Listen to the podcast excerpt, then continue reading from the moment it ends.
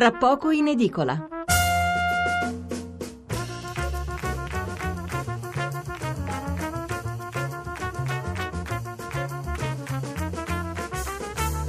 Mezzanotte 27 minuti e 20 secondi, eh, seconda parte di Tra poco in edicola di giovedì 5 aprile.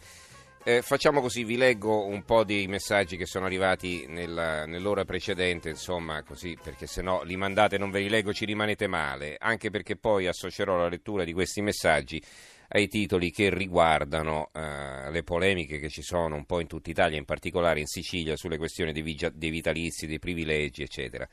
Allora, eh, Luciano dalla provincia di Cremona, dopo quanto è avvenuto il 4 marzo, non penso che la, cassa, la casta possa permettersi di rinviare di affrontare questa importantissima questione che ormai è ineludibile. Noi andiamo in pensione sempre in un'età più avanzata, le pensioni sono sempre più misere, mentre la casta sguazza nell'oro.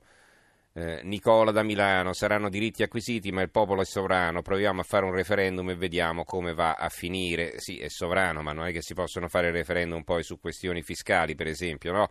Ci sono leggi sulle quali non si possono fare i referendum. Comunque, eh, ancora altri messaggi, eccoli qua. Gianni da Bologna, incredibile come nessuno riconosca che le pensioni tutte andrebbero calcolate sui reali contributi versati anche per il passato. Semplice, no?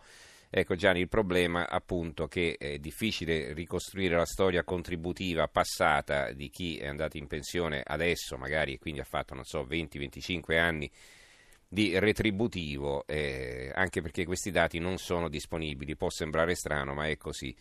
Eh, Luca scrive: Ci fate l'elenco di quanti poveri hanno fatto la politica dal 48 ad oggi? Eh, poveri probabilmente no, eh, diciamo magari con la politica sono diventati benestanti. Eh, è però vero che insomma una volta in politica non è che c'entrassero soltanto i ricchi, eh, eh, si veniva dalla gavetta, dalle sezioni, dei partiti e così via, quindi capitava anche che eh, a fare politica arrivasse un operaio, tanto per dirne una. Eh, Tiziano da Mestre, non era un diritto anche andare in pensione con 36 anni, 6 mesi e un giorno? Eh, Ezio da Arezzo, in un paese dove ci sono assurdi privilegi e povere pensioni, è un paese incivile perché i cittadini devono pagare gli abusi dei politici, ricchi emolumenti e rimborsi elettorali dovevano servire per non farsi corrompere. Non mi sembra che sia successo. Marco da Fiera di Primiero, provincia di Trento, visto che i diritti sulle pensioni sono acquisiti, non si potrebbe agire sulle agevolazioni fiscali eliminandole o sul costo delle prestazioni tipo spese mediche facendo pagare il prezzo pieno, si riconosce loro il privilegio e li si obbliga a pagare tutto senza sconti. Beh, chi ha però queste pensioni sicuramente non potrà usufruire di sconti sull'acquisto delle medicine o sulle visite, sulle prestazioni sanitarie. Eh, quelli sconti sono riservati a chi ha eh, stipendi o pensioni al di sotto di un certo livello.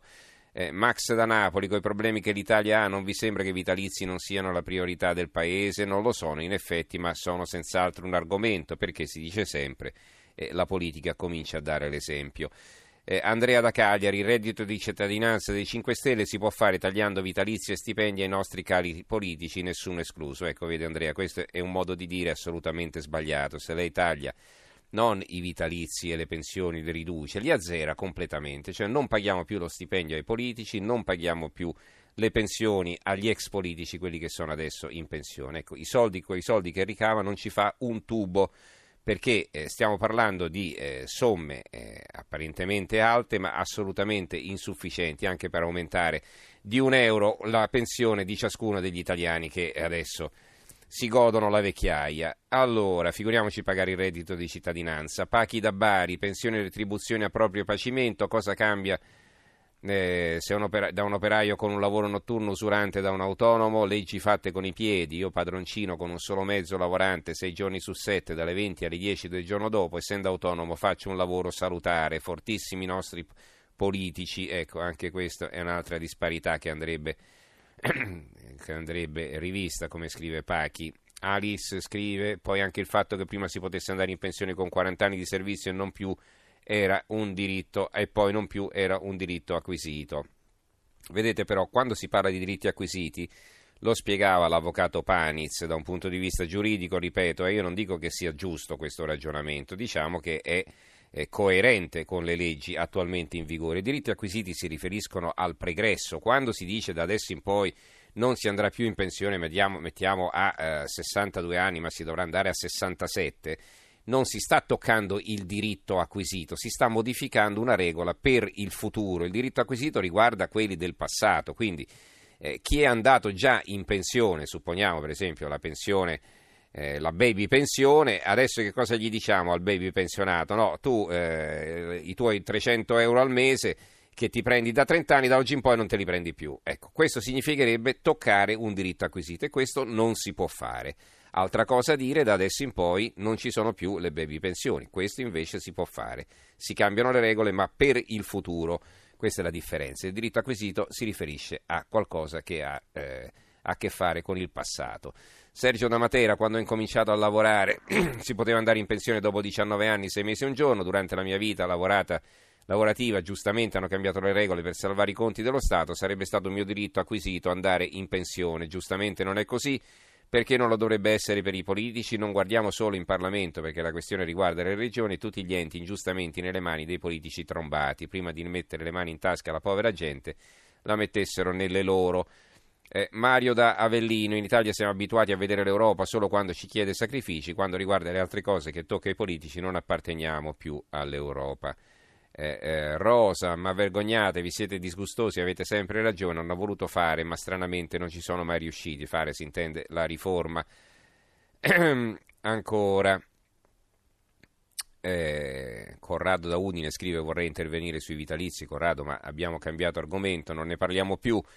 Eh, Antonio dall'Abruzzo, sono per la politica, esistono i diritti acquisiti, ma per i cittadini altro che fare politica per passione, passione sì, ma a caro prezzo. Eh, Elsa scrive: I vitalizi sono nati per permettere ai politici di avere una pseudo pensione perché durante il periodo di lavoro in politica non avevano più potuto lavorare in privato. In effetti è proprio così.